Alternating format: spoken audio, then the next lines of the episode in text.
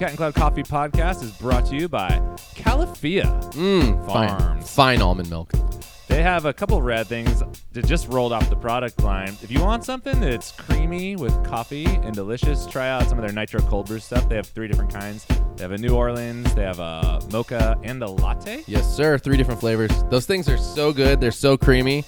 And uh, you can also look on their blog. Chris and I have been putting together some things for the old uh, the recipes that you can use these drinks with. The Califia stuff is really good. Central American coffees, Colombian coffee go into those uh, products, and They froth. They froth. They, they foam. They They're- cream? they're cream. cream foam. Cream foam. Get a nice cream foam. Yeah, it's thinking different. Anyway, check it out. Yeah, and uh, thanks a lot, Califia. You guys are the bomb, and I really love your products. Respect. So much respect.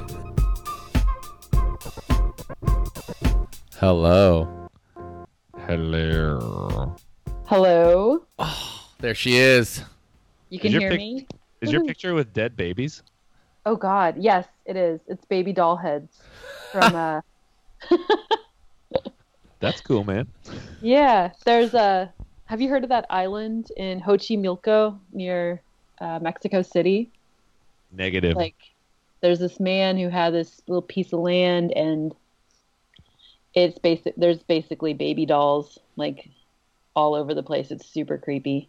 Sounds amazing. Disgusting. pretty- It's pretty crazy and creepy and pretty awesome. Yeah. That's amazing. You're really doing it. Thanks for Yep. thanks for being on here. totally. Um, I'm nervous as hell. Oh, that's how it starts. You'll be fine. Just pretend like nobody will ever you hear should this. be. You should be nervous. It's a horrible experience. Okay, I'm ready. I'm Look ready. terrible. Look at Chris's What? hat. He's posing as a, a farmer in his pictures. Oh, I I'm love from this. Guatemala.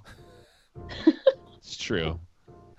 All right, hello everyone, and welcome to the Cat and Cloud Coffee Podcast. This is Chris Baca and Jared Truby sitting on a call with the one and only Jen Apodaca, who is the director of roasting at Royal Coffee in Oakland. Hi, Jen. Hey, thanks for having me here. For sure, we're pretty pumped. So you're the director of coffee, director of roasting, sorry, at Royal, but you've been roasting coffee for years and years. Why don't you fill in all of our listeners with a little bit about your background? When did you start your coffee journey? Okay, well, I uh, started. I didn't start. I didn't start coffee until 2005. So that would be five years after college, kind of late in the game. And uh, it was through a trip, traveling abroad, working with a group of people, and they grow coffee. And I thought perhaps I could still be involved with this group. It was the Zapatistas in Chiapas. It was I was a pretty political kid, and uh, I'm like, hey, I could still work with these guys. I could learn how to roast coffee. And I just went out to try and find a job becoming a coffee roaster. So, What? yeah, man. so wait, wait. Did you go out to find a job as a coffee roaster? You said you were in Mexico. Were you still looking for jobs there to try to stay, or did you come back to the U.S.? oh, actually, when I left the US, it was to never come back. I was going to expatriate. but yeah, I saved up 10 grand and um, I, I worked for a year and I never went out and I spent $5 a day and I saved 10 grand and I was never coming back. And the day that I left was the day that um, Arnold Schwarzenegger became um, the governor of California. And I was Fantastic. like, everything's crazy. never coming back. Are those feelings surfacing again, or are you feeling okay right now Uh, with our political world? Oh, you know, everything's always crazy. I think that I think that I had I think I'm going to I'm going to stay here and be a pain in somebody's side, I'm sure. So, I'm not leaving. Not ours. We like it. Okay. we're, we're excited to have you in the, the grand old United States of America. Don't you ever go anywhere. A quick So- backstory, just because we've been actually trying to have Jen on for a while, and uh, we had her slotted to come on, and I came to pick up coffee, and I was all excited. We high fived and hugged, and I got to visit Royal, and then like two days later, you had a human being, pretty early, right? Yeah, I did. That was that was actually really scary. That was a pretty scary um my my I was pregnant and my baby came six and a half weeks early. We almost we almost lost her actually. So we're super lucky that she's here. Yeah, I'm super And- glad for you. That sounded nuts. it was crazy. I was in shock for like a week afterwards. I couldn't believe it. I think I like posted on Facebook like, "Oh my god, I just had a fucking baby." And that was my my birth announcement. Um Oh, I'm sorry. I just said the F word. You're allowed. That's fine. Explicit content. Okay. Yeah, we have a we have a disclaimer. People know. You can say Yeah, ass. You can know. say balls. You can say shit. You can say balls in case you really wanted to. That was that was a direct quote from uh, old school, actually. So it's uh, you don't have to celebrate it. Frank is the actual response I was looking for. Okay. So when you when you did land back in the U.S., what was your first coffee job here? Did you go right into roasting here, or did you do the barista situation? How did that play out? Well, okay, so full disclosure, once upon a time in 96 or 97, I might have been a barista for a few years at a coffee shop where uh, it was not, well, we did serve specialty coffee, but nobody thought of it as special. Classic. Um, yeah, I mean, I think, you know, the the espresso machine would break weekly, like it would like no water would come out, and nobody knew why, you know, and the guy would come and fix it, and you know, there were also these like um, little inserts with no holes that you could put in the portafilters, and nobody knew why those existed either. So you can imagine the delicious coffee we were making. Girl, this must be a manufacturing error. That is exactly, I think, what every person thought, and uh, they lived in the bottom of a drawer. Where was this? This was at the this was at the University of San Francisco, where I went to college. Yeah, Rad.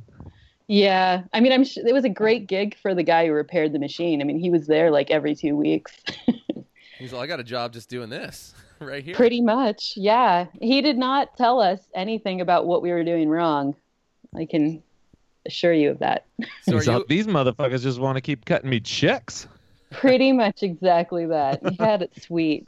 So are good you for a that guy. California California born and raised? I am, yeah. My family's here. Yeah, Okay. I'm uh, born in Hayward, California. Okay. so, Yay, yay. so you're yay Yeah. area for life so far, except for when you went to Mexico to never come back. Well, you were from where I was from for a while too, right? You lived in Uh, Modesto. I did, I did. My family, when I was like in fifth grade, fourth grade, moved out to the Central Valley, um, like many did, and uh, I went to high school out in Modesto. Yeah, Yeah. you did. I did. That place was really hot, really It's fucking so hot. Yeah, Evenings are magical. Evenings are magical in, in the valley. That's for sure. yeah. It's it's a it's a I you know I I don't love it so much. I have to say. I was really happy to escape, but um, you know I've got a lot of friends out there. Place to visit. Yeah, we're in the same boat on that one. So you came back, and then you started. Yeah. r- How did how does this roasting thing come into play? Because you know you're most Right. known for roasting coffee. Yeah, well, so okay, so I've only uh, when I came back and I was like, I'm gonna work in coffee, um, intentionally. It was never, I was never a barista. So um, I came back and I'm like, I have, I'm gonna start roasting coffee. I'm gonna buy a coffee roaster, and uh, it's expensive, and it was really expensive, and I didn't know how to do it, and I was like, I don't have this much money, so I just got a job as a waitress.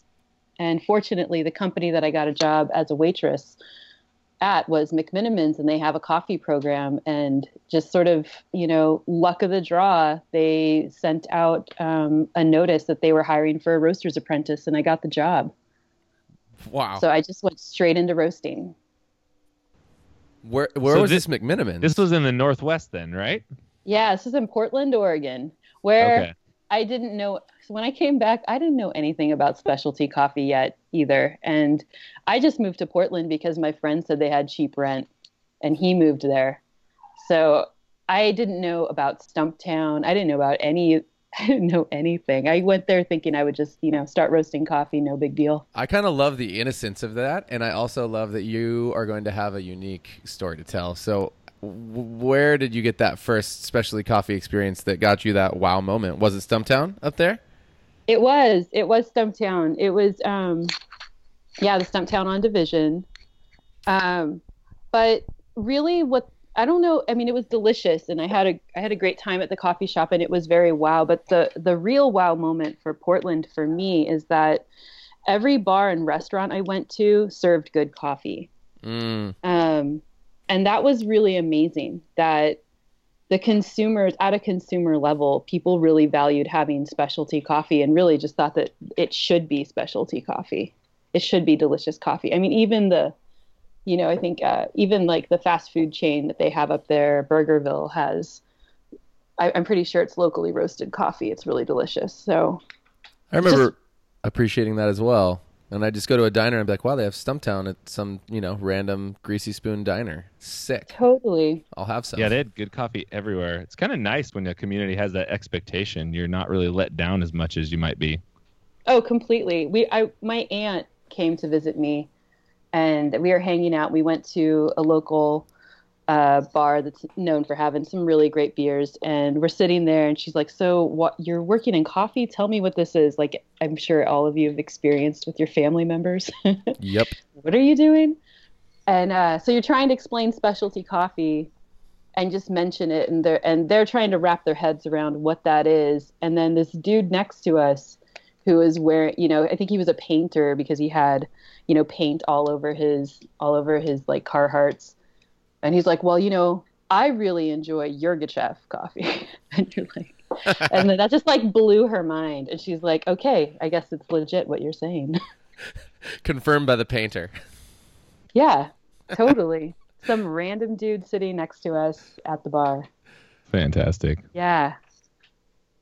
So when you went into this, so did they roast their own coffee at Mc- McMenamin's?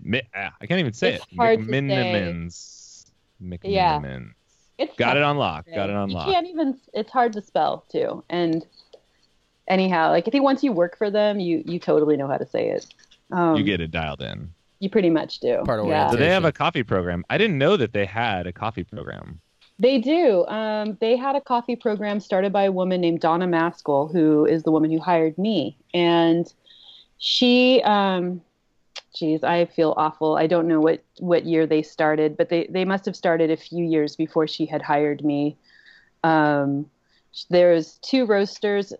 They had an L12, a Probat L12, and a Probat L5 and she roasted all the coffee for all their locations and it's a pretty big company so lots of locations to roast for Yeah, for people that don't know McMenamin's, I mean, they do a bunch of different restaurants, but they also have hotels like all throughout the Northwest, right? They do like the Kennedy School in Portland, all these different pub kind of things. There's, there's a lot of spots. Yeah. they- yeah more more than likely if you're in portland you've probably been to a McMenamins and you had no idea Right. That was the case for me. I'd gone to a couple places and I had no idea that they were all under this one umbrella company. So my mind was totally blown wide open. Mm-hmm. Yeah, yeah, like they're you- cool you go to like a movie and you're like, this movie theater's set up kind of interesting, and you can go get like a drink and order food and sit here, but I'm watching a movie, and you're like, ah, it's a McMenamin's, and right next door is like a hot tub, and right next door to that's a another bar. It's the craziest place ever. I kind of love it. they are yeah they're really good at making tiny bars in tiny places and multiple bars in places so really, it's all about drinking. There's a there's a heavy drinking culture there for sure. Yeah, that's true. They call it the kingdom if you work there. So Oh. what were, I'm a I'm a roaster in the kingdom. yeah, Feels cool. much. There's a distiller. They make wine. They grow vegetables. They brew beer. Um, they have they're they're fan they're a fantastic company. They're a really big company. So it's where I really learned like even got my first I don't know like introduction to even like corporate corporate culture, like how corporations work. That's probably So a when- one. Yeah, that'd be so interesting. When you when you started roasting, so the what was the woman's name who started the coffee program again? Donna, Donna, Donna. Maskell. Was she a Mhm. roaster? Was she kind of your mentor in roasting, or did they cut you loose and were like, figure this out, make it taste good? Donna was uh, Donna is a huge hippie that started who is it okay oh i can tell you guys how she started roasting how she got into coffee so donna maskell um, bought a coffee roasting business. And the way she bought this business is really funny because she um, wasn't a coffee drinker or a coffee lover for that matter. Um, what happened was her her husband was a mushroom farmer of the um, illegal type, or he was a consultant actually, and he um, went to prison for that. And one of the ways you can keep the government from taking all of your possessions is by going into debt. And so they went into debt and she bought a business. I mean, of multiple things that she did. But one of the things is she bought this business. And so she basically learned to love coffee through purchasing a coffee roasting business from someone else. That's amazing. It's hilarious. That's awesome. That's just She- the most ridiculous thing ever. I like it. she's like she was hilarious she was powerful she's funny she's just she used to follow the grateful dead around which means she's a perfect fit for McMenamins because they have grateful dead stuff like everywhere So does our And, uh, partner Charles. Charles follows them around as well. oh yeah He's seen him three know if times since they had a baby. oh really Yeah. oh man i didn't know that they still travel do they isn't it i thought everybody just moved to Phish now or something i don't know they just played a show with uh what's his face? You love the love guy. What's his name, Chris? Jason Mraz, the other guy. Wait, what? i don't know this Uh the guitar guy who dated Katy Sing that again. Uh I can't sing it again. He does the other one like Your Body's a Wonderland. Oh, oh, yeah, Oh. yeah. Um, ah, is it John Mayer? That's the one. Oh my goodness He's playing with Brothers them. Wonderland. Do-do-do-do-do-do. yeah, I yeah I remember Charles saying that, and I thought that was a weird combo, but maybe not. Phoenix Maybe loved his high as solos. shit, just getting weird. like no big deal. So Oh. does does she still roast coffee? What what does Donna do now? Is she still involved in coffee at all? This is kind of an interesting story. I like this. Oh well, Donna's not. Donna, um, after Donna uh, was diagnosed with pancreatic cancer, and so she immediately uh, left to try and treat herself and get better. And she, unfortunately, she she did not make it. She passed away. Um, it it definitely took her. So, um, I don't know. I'm Short sorry. story short story Yeah. not roasting anymore. Donna is not roasting anymore. And during that time is when um, when I stepped up and started running the roasting department and for McMenamins. And so yeah, Dude, that's that's crazy. So R.I.P. Donna, but what a cool story and a cool little mentor to have. That's kind of fun. yeah. I mean, she was she was rad. She was she was really she was super helpful because at this time, like when I'm a roasting apprentice, I'm roasting all the coffee. And then all of a sudden she's like, hey, I got to go because if I don't leave, I'm to die, you know, and good luck. but she's my buddy. And so she still helped me through. She introduced me to a lot of really great people. And fortunately, she had already developed a lot of really great relationships in the industry. So when I came on, everyone in the industry was super friendly and very supportive and like our traders who happened to be at Royal Coffee um, answered every single stupid question I had. And I had plenty of them because I knew absolutely nothing and I was desperate to learn as fast as possible. Well, that's kind of wild because, okay, you're apprentice roasting, and now all of a sudden, boom, you're in charge. And it's not like you're in charge of a micro roastery that's doing, oh, we're doing a few hundred pounds a week. It's like you guys are doing thousands and thousands and thousands of pounds a week. I'm imagining. Yeah, I mean not not crazy time big, but we were doing about 12, 12 to 1500 a week at that time. It's pretty and how busy. does that? That's pretty busy for someone who's never run a roasting operation. It is. It's And pretty busy. I imagine the logistics are interesting because it's not, you know, you're shipping to. I mean, how many locations were you shipping to? Fifteen. Let's see. No, at that time there was, Or was it a probably lot less? 45 locations. I think. Jeez. Yeah, I think now there's over 65 locations. So, but at that time, I know we had 42 espresso machines. So it seems like an abnormally low amount of coffee roasted for that many places. true, but it's restaurants. So, Right. you know, and some places too, it's uh, some places are lunch to dinner, so most of your coffee might just be made for Irish coffees. Mhm. Oh, okay. So they're not really big in the breakfast zone. Correct. Correct. Okay, Only that at would the hotels are breakfast. So Got you. Yeah. And it was it was cool. As I I mean, being there, it was tough to know about roasting in general. Like there wasn't a lot of information available.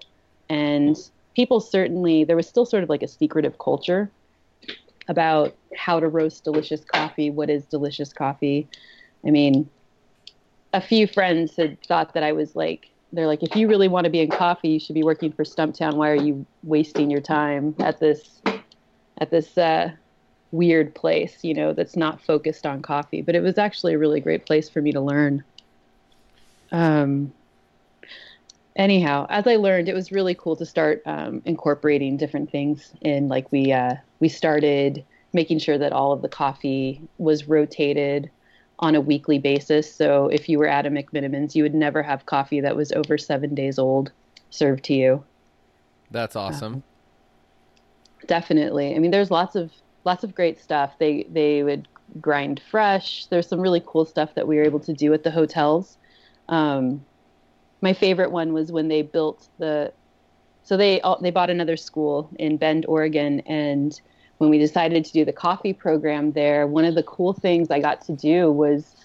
Um, your experience with coffee if you were staying in a room was you would check into the hotel and one of the questions you would be asked is uh, you'd get to you know if you wanted coffee and if you did you get a menu that would say like uh, ethiopian and then it would say what type of coffee it was or you know if you want the dark the dark blend which was black rabbit or do you want decaf and you would choose the one that you chose that you wanted and then with your paper in the morning one of the people who works at the hotel would grind your coffee fresh in a little bag enough to make two pots of coffee and leave it with your paper every morning for your stay.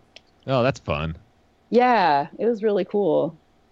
So, How long did you end up working at McMenamins? five years. Okay. Yeah. So, That's yeah, five years. And, And it when seemed you decided- positive. It's yeah, it sounds great.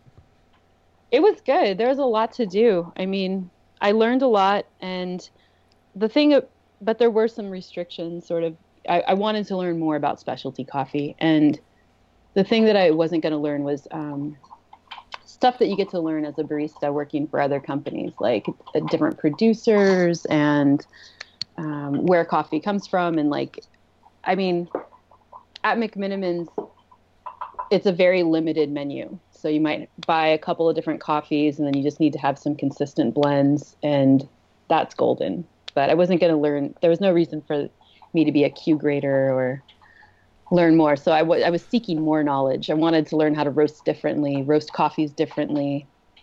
Um, I wanted more, more information. So So what did you do?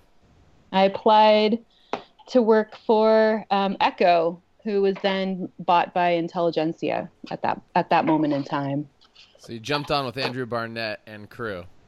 Yeah, yeah. In fact, it was uh, Gabe Boscana and Jay Lijewski who interviewed me over Skype. It was the first time I'd ever been on Skype, Uh-huh. and uh, yeah, I those- remember that day, those days when it was Gabe and Jay. yeah, Gabe and Jay and um, yeah, and Drew.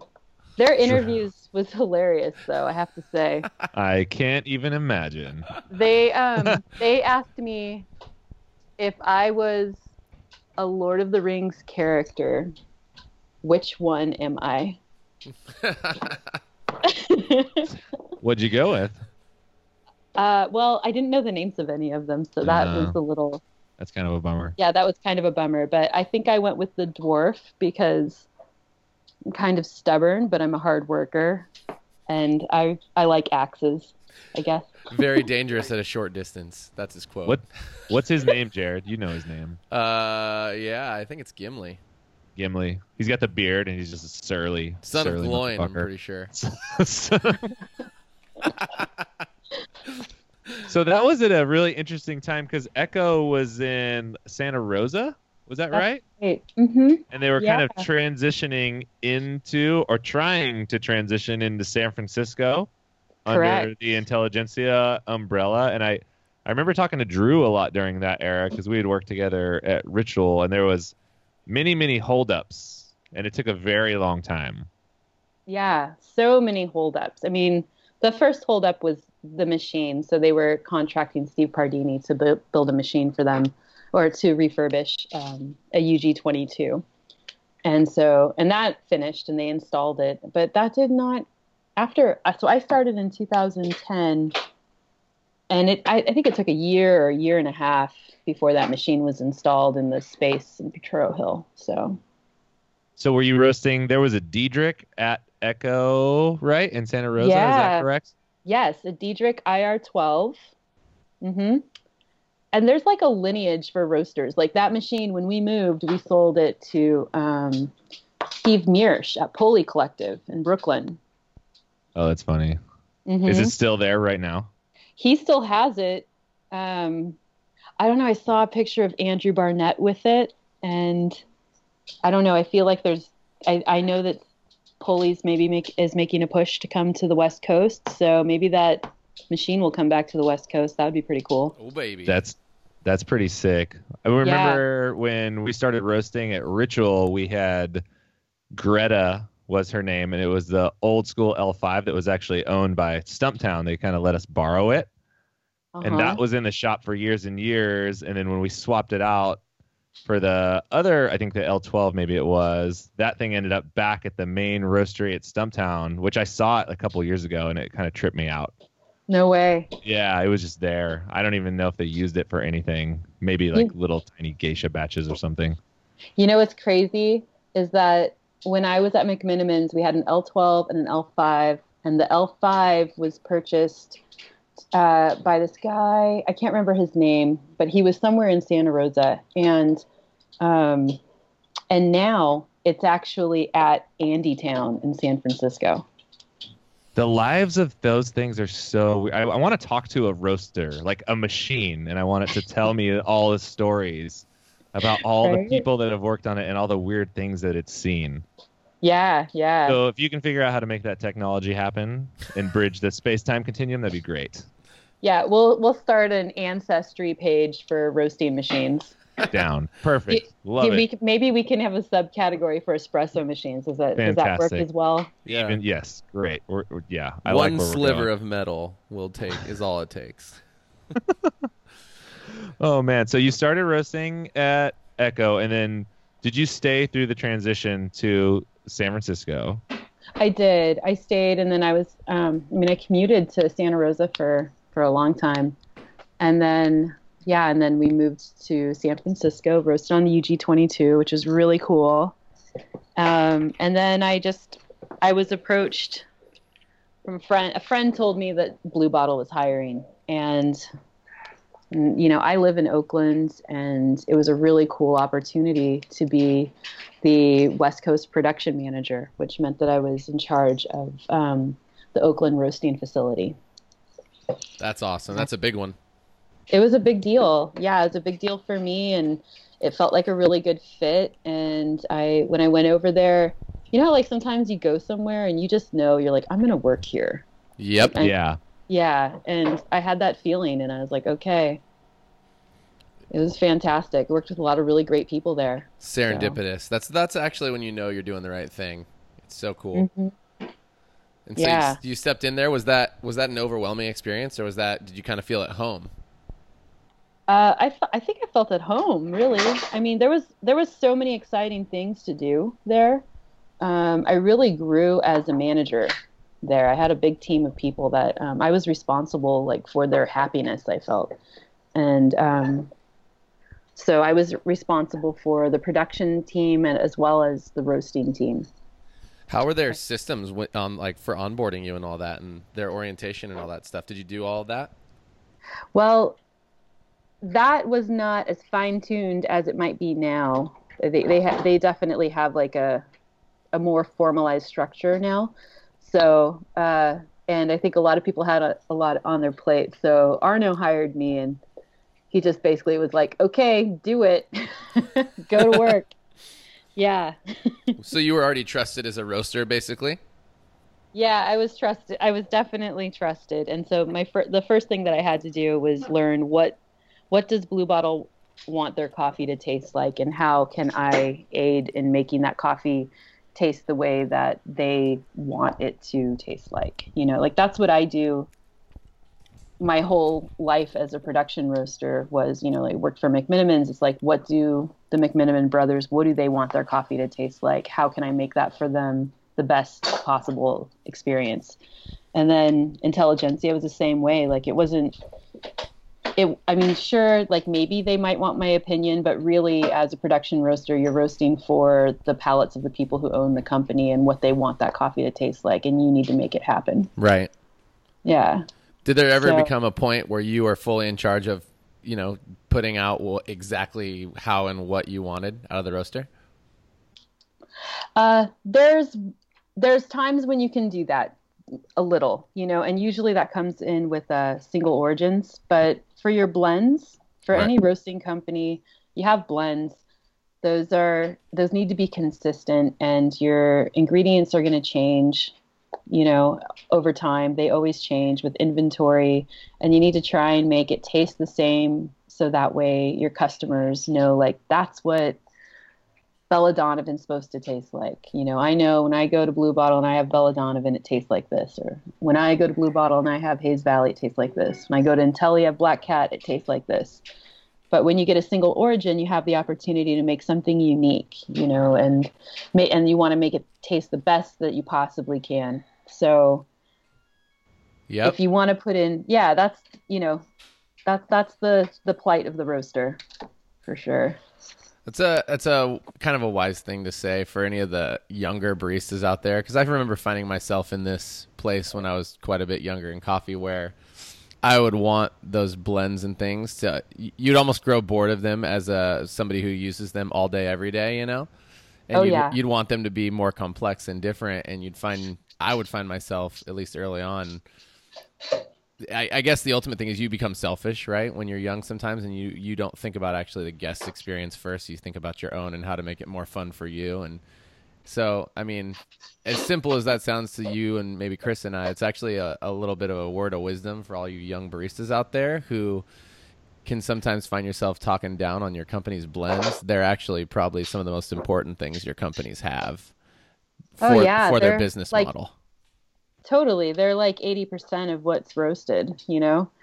Usually with most companies, it's the, it's the majority of what is sold. Yeah. so so it's, can I- it's what pays you. it is well and can i ask you can i ask you kind of a random it's not random you can answer it however you answer it but do you like where do you find yourself as far as like enjoying you know blends do you do you actually straight up enjoy them or do you do you enjoy them for what they're you know what they're made for you know like what's your perspective on those things not specifically where you work but just in general hmm Um, I like to I like the reliability of a blend. You know, there's certain blends that I don't enjoy, but I, you know, but once you know what's inside of them, uh, I don't know. That's kind of an odd question. I'm trying to think of like how I would answer that. I often drink blends, so right throw that out there to everybody. Um, well here's kind of where see- i'm coming from Yeah. just well where i'm coming from is this is um so for me i i'm i'm liking blends and i'm starting to because we're roasting coffee starting to kind of get more into the idea of blends. And i like single origin coffees as well. But as kind of an industry as a whole right now there's er, and ever since i've been in it really it's always been this we talk about single origin coffees more. We represent single origin coffees. And i sense and I can feel like there's it's a hard it's a hard sell at times to just only push single origin coffees at the general consumer. Um, depending on your depending on your company and how much of that single origin you have, because they come and go so quickly that it's hard for consumers to develop relationships with coffee. And so I just I guess I'm trying to find a way, and I'm wondering how many people are more advocates for figuring out more exciting blends that can be a little more consistent or something more approachable. I'm just thinking about approachability a lot.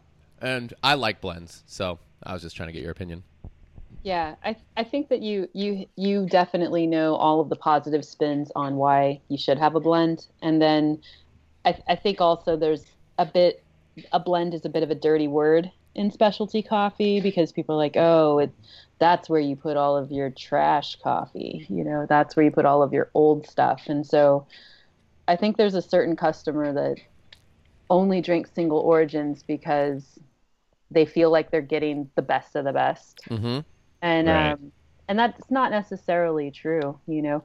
Plus, you know, coffee's agricultural and and you're you are subject based I mean, you can only serve what's available. So, you know, if there's no new co- there are dry periods when there is no fresh coffee to roast and everybody knows it. Everybody knows it. Everybody gets depressed between January until all the new centrals come in. Whenever that might be, you know. and Yes. there's kind yeah you know i mean you have a few rwandas coming in you might have some sumatra but like you know maybe some late harvest colombians but like for the most part it's a dry season you're like oh my god when is new crop coming in and then and you kind of get to this point you're like i don't even know how i can roast this coffee anymore i tried everything i'm trying to make it taste the best i can then fresh crop comes in and you're like this is why i roast coffee i love my job.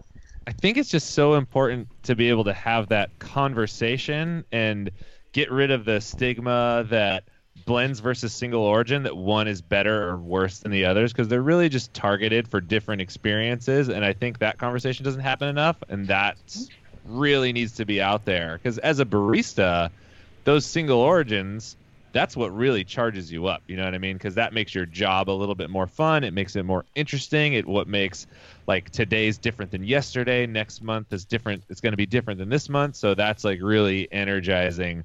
Even though 80% of your coffee sold might be a blend so i i just don't like the idea that people always see single origin as like this is the premium you know Mhm. whether it may be or not i think it's like these are both very important for our business they're both very important for our customer experience and without both of these things we fail completely I also have to Yeah. say thank you for being um, open and honest about like that dry period in coffee.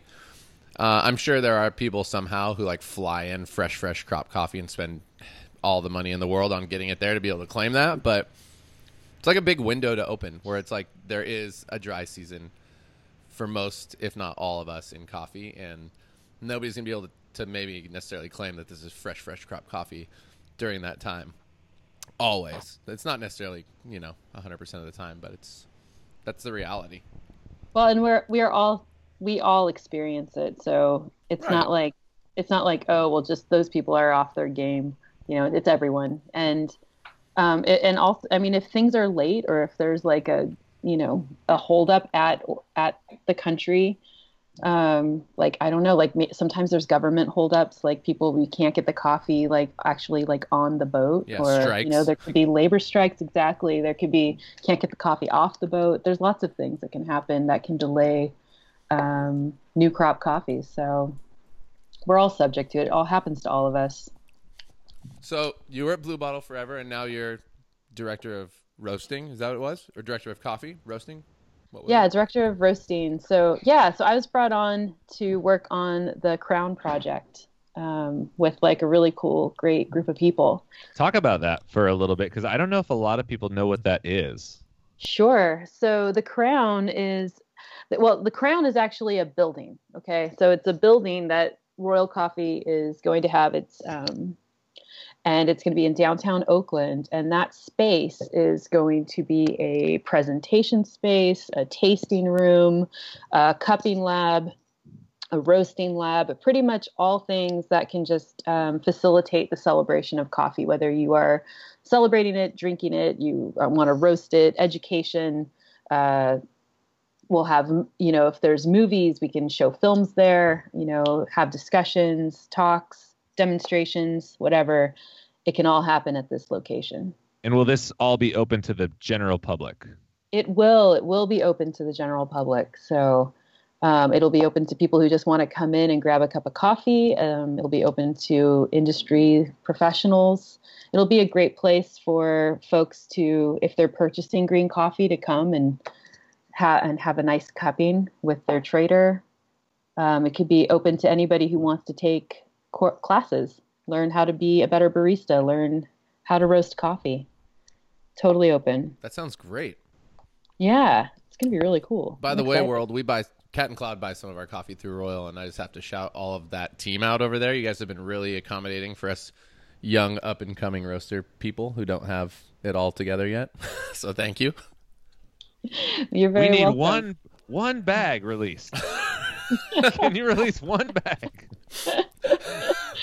Yeah. Have you? been Jared's to gonna that come pick it up. He's gonna I come have. pick it up in his car. Yeah, oh, he Um, gets coffee in the wagon. Yeah, Jen, I've been there uh, three weeks in a row actually. Yeah, that's how it is when you pick up one bag at a time. Sometimes it's two, sometimes it's six, Jen. Okay. okay, that's good. Good. That's great. I've seen the the mock-up drawings for the crown space, and it looks fantastic. And I love the idea. And it's crazy that something like that doesn't really exist yet. You know, Yeah. specialty coffees been immensely popular, but this is going to be like a smorgasbord of of learning and and education available to anyone, which is awesome. Yeah, I mean, I it's it's a bit of it's a bit of a wild card, you know. It's super exciting. So, I mean, I yeah, I I don't know. I'm really happy that people are into it, and I think it's gonna be I think it's gonna be a great place for people to learn about coffee. Well, I have to throw this out here just right now. The Bay Area is psychotic right now in the best way ever. There's so much stuff going on here. You know, you were on that roaster panel that uh, Stump the Roaster that Cafe Imports held over at the the Berkeley co-roast space, which for people who don't know, it's a big co-roasting space. There's a bunch of different roasters. You can rent time on a roaster there, come in and do stuff. There's the Bay Area coffee communities have been having events all over the place. There's there's been a lot of stuff going on. It's really exciting time to be in the Bay Area. It is. It is. We also have a Bay Area roasters group um, that, for the most part, like in the country, there's there's only like a few roasting groups that um, that I'm aware of, uh, like like three or four, you know. And Bay Area Roasters Group is one that is one of the most active, which is really cool. It was started by um, Tom Owens of Sweet Maria's, and I think Danny Goot's pretty much the administrator now. And like they'll just get together and have cuppings and talk about roasting and maybe blending or everybody roasts the same coffees and then tasting those coffees. Um, roasters are a little bit different than baristas. We we're a bit more um, in our shells. We're kind of the crabs of the sea i guess. I don't know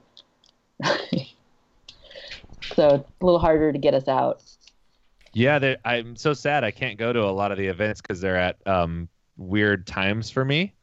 Mhm. And we're just like, oh, we want to go, but we can't. But we're trying to go out whenever we can. So it's yeah, it's been awesome. Shout out to all those people who make events happen. I, I freaking love that stuff. So what's the what's the projected timeline on the crown? Well I, i've been on maternity leave so Mm, I'm probably not the best person to ask, but I think I think uh, I I think they're breaking ground on construction. I, I think in September, so that's pretty exciting. And then from there, I couldn't say. So probably, I mean, more than likely 2017. I just don't know exactly when. will you be working out of that space when it opens, or will you stay at the cool little spot at the end of the harbor or whatever? Yeah, the that marina is beautiful. It feels like a piece of San Diego landed in the Bay Area. It does. Um, but I will be working in downtown Oakland out of the Crown, so that's where the roasting lab will be located. So I'll be there Out the crown. at the Crown. Yeah. What do you think a project like this has the potential to do to specialty coffee? Obviously, it's going to be a cool place, but what are some of the big overarching goals of a project like this? Okay. Well, one of the things that I think is really cool about a project like this is that there are benefits when you work at a larger roasting company that has multiple people roasting coffee. And I got to experience that at both Blue Bottle and Intelligentsia, where if you look at the entire company, um, there could be 10 coffee roasters. And so if we're all roasting coffee and we're having trouble with the coffee, um, you know, you have a, an immediate community of people to chat with about that specific coffee, how to make it taste better, um, or to get information about, like, hey, what did you do? What worked for you? What didn't work for you? Um, whereas now at the Crown, we have a team um, and we're doing these analysis. They're calling them Crown analysis, and we're publishing them on a weekly basis.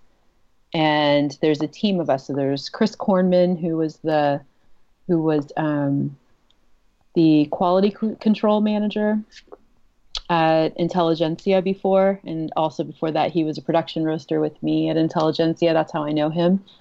And uh, he is his part of the analysis is just talking about the green coffee, where the coffee comes from, and um, giving you the giving you all of the metrics that you that you would that you would hope to have um, water activity, moisture content, density, um, screen size, samples of that specific coffee, like all these all this cool information that you could know about this coffee. Like what about that green coffee may affect how it roasts and then and then I do a roast analysis of that coffee where I roast it a couple of ways. I don't have a large sample, so you know, it's uh I you know, like fortunately I have enough experience that I can hopefully by the second roast come up with something salvageable or delicious.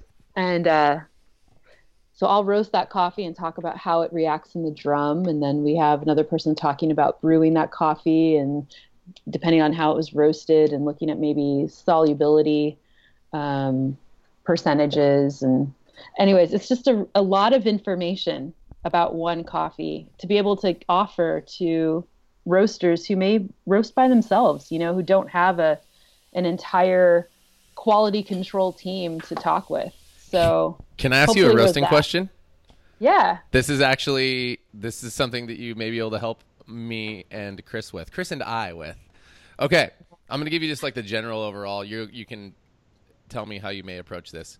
We have a coffee that at first crack, almost no matter what we're doing currently, it basically wants to kind of like flat line, like it's losing a t- ton of moisture, and it, it basically just wants to cool off that rate of rise like insanely fast. And we've been doing a couple different things to try to work on like rounding out that curve so it doesn't you know make a 90 basically do you uh-huh. know what i'm uh-huh. saying do you kind of follow me so far i know what you're saying yeah um, could you give me one way you might approach that because we keep on talking about theories but we currently roast one day a week and we roast a batch to two batches of it and so it's one of those things where we don't really have the inventory to keep messing with it i would love some help Okay. All right. So let me ask some questions about this coffee. Yes. Right. So based on what you see, what you're seeing, and how it's reacting, sounds like this could potentially be a pretty dense coffee. Is it an Ethiopian coffee or high altitude coffee? You are correct. So we actually have, yeah, it's an Ethiopian coffee and it's washed.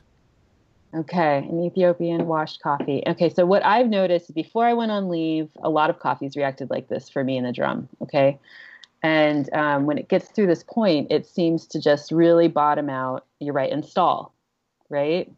Yes. So there's a few things that you could do. You could try giving it more energy, okay? But then you also don't want it to necessarily like race through. But right. I think overall, you definitely need to give it more energy. So a couple of different ways you can do that, and and it, and you can decide which which way to go based on what you're already doing. Okay. So you could either try a higher charge temp. Okay. Right. You could try um, appl- you could try applying more heat uh, during the drying stage and the Maillard stage, and maybe not backing off nearly as much before. Don't back off before first crack, basically. Right. Okay. Right. Okay. In fact, maybe maybe don't maybe you're backing off too much. You know, maybe you shouldn't back off until you're actually rolling in first crack. Yep. Which is kind of what we did the last couple times too, because yeah. we had mm-hmm. we had been backing off. and We're like, no, we need to run this thing, run a train on this thing. Yeah, I think yeah. a higher charge temp and a little more gas towards the beginning might be the answer. Have you experienced? Um, do you do anything with airflow at this? It, you know, like do you give less airflow towards the beginning, or is airflow kind of a static thing for you as far as adjustments go? I think it depends. It depends on what your machine. Um, you know, the Probatino, it's pretty static, basically. Okay. The only way that you can affect airflow on the Probatino is maybe by introducing more more velocity in the drum, and the only way to do that is to maybe lower your batch size. Okay. Okay. So lowering your batch size might actually help you guys. Could potentially create more convective heat. Mm-hmm. Okay. So um, I don't know what kind of roaster you guys are roasting on. If you were roasting on a Diedrich, you actually have a lot more. You have a lot more things that you can adjust. It's it's Currently, we're on an L12. L12. Yeah. Okay. Okay. So you guys just have the airflow that you have, and you just need to deal with it. Pretty much. Well, we, Yeah, we try some tough. things. we manipulated a little bit since you know we don't have the roast and cool, so you're basically diverting air through the drum or through the through the tray. right. Okay. So we actually use that mechanism not as it's intended to, but to control airflow a little bit. Okay, so basically, then what you're doing is when you pull that lever, you're taking airflow away, Right. right? Otherwise, it's completely on. Yes. Correct. Correct. So I would say that if you're having, if you want to have with this coffee, you should just have 100% open through the whole time. Mm, interesting. Um. I think that, like a Diedrich, for instance, roasts in a way where they say to close airflow off um, until it reaches about Maillard, and then you might open it up. Um, and there were times when I would roast it more like at 50 50 or open for like a really dense Rwandan coffee. But I'd also lower my batch size. So, right. yeah, I think with an L5, the one thing that you can definitely do is lower your batch size Okay. if that's an option. Yeah, and then I, I honestly think maybe a higher charge temp's a wise thing to do as well, and maybe it, maybe that'll help. Ah, I love it. I also have to tell give you a, a compliment. Uh, early on in my competition, or maybe I don't know, midway through my competition world year, you would you would kind of be around, and I just remember a few times that you gave me um, unsolicited positive encouragement and said a lot of nice things to me and I just got to tell you thank you because I've never told you that before and I remember being like this Jen is really nice and encouraging Really? Oh my gosh. So You're welcome. I just have to, I just have to tell you that. Yeah, I remember I remember not feeling super pumped once, and you said a bunch of nice things and about my performance and stuff, and how I should be more confident in it. And I was like, oh, oh man, that's cool. She's been in the industry for a long time. She knows coffee, and I thought it was cool. So, anyways, thank you. Aw, that's that's so sweet. I I don't know anything about competitions. I think you guys are really brave for being a part of them. I it's just being. I mean, to stand up there and be scrutinized by so many judges. It's just oh, it looks so makes me anxious just even thinking about it. So Yeah. It was pretty funny because back back then, I don't know if this if it still works like this, but you're a barista, right? And you're just a kid, and no matter what, no matter what like experience you had, if you were a roaster, like you knew more about coffee than a barista did. That was just kind of like the vibe that was happening. So if a roaster told you you were doing something right, you're all fuck yeah, dude. They're like, she's feeling my stuff. She says it's tight. She says I'm doing a good job. She's a roaster. so real. so real. really, oh, oh, my for God. sure. yeah. That means that a bunch of roasters have you guys totally like fooled, Well, we know that now. right? You shouldn't have That's done that. hilarious. You you had all the power, Jen. Oh, whatever. Open. Uh, I'm an open book. You want to know? I'll tell you. We love it. You know, we are we are getting towards the end. I, I have one more little question, and then maybe we'll close this thing out. But over the years, how's your maybe not your approach per se? Because I mean, you probably just learned a lot. But how's like your your view of coffee roasting changed with you know like with technology and with just being in it for so long? You know how how's that evolved? Well, I think like I think I'm. I don't know. Like I guess I'm more open to being able to admit that I that I might not know the answer. You know, um, and it's and it's okay to like not know how to approach something and ask other people for help. Um, I I like having I I like working with a team. I like getting lots of feedback from other people. Like I don't need to be a uh, a know-it-all. I don't need to know everything. So I don't know. I'm like more humble, I guess. Do I you think you're more use wise. profiling? So I'm being you use asked software? to hold a baby right now. So That's chill. Babies um, cool. Babies are good. Oh, hey there. That's Oh, a hey. baby, baby. I can hear. I can hear. baby, baby Yeah. noise. This baby wants a bottle. Let me tell you. Oh, it does. I mean, Yes, we can does. we can close this thing out too. If you need a baby up, this is that's important stuff. She's cute. We're good. We're good. Um, I guess yeah, I use software. You can use software.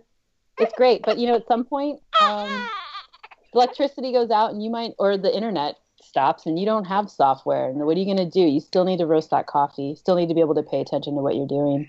Right. Um, Roasting software though is really nice because a lot of times if you're if you use it properly, then you're paying attention to what you're roasting, and there's this machine that's recording what you did, which is fantastic because then when you go back and taste that coffee the next day, you cup it, or perhaps you um, you know, you're serving it on bar and it doesn't taste very well, you know, and you're like, oh man, what's that batch from? And then you can go back and see what you did and be like, ooh, don't do that again, or great, let's do that again. That was super successful. Mm-hmm. So, but I would say that it's a lot of people like to roast to the curve and like they- they're like, okay, I found my curve and now I'm just going to keep repeating that curve. And um, I'm skeptical that that makes delicious coffee.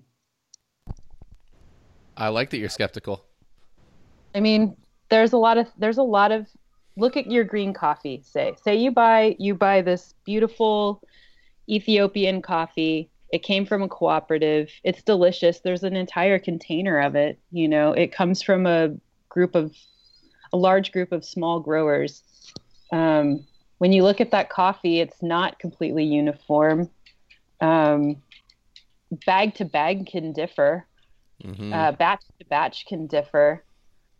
Uh, lots of things can happen, and you may need to make an adjustment on the fly. So, and you can if you're paying attention. But if you're just roasting to a curve or you're roasting on a program, then it's just not going to taste good for some reason. You have to, you know, and you might not know what those little things are.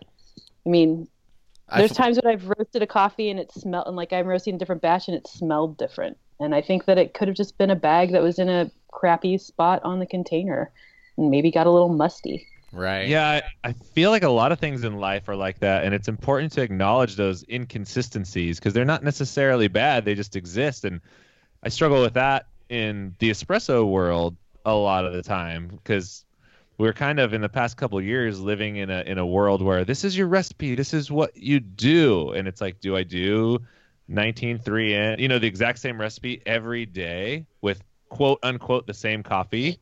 when it does Right. have these little nuances to it and maybe i want to pull it a little longer one day or maybe i want to change the dose a little bit one day so i think it's important to know that that you know you can have those freedoms and create create Yeah. art you know There's also there's lots of things. I mean, also with your roaster, it's not just the the line, but um, if you say you say you're like, okay, you know, when I roast this coffee, I always drop at this charge temperature, and I always make this gas adjustment at this minute, and I always open my airflow at this minute, you know, and or, I mean, there's lots of things that you can do, um, but your machine will act differently um, through the different seasons. It acts.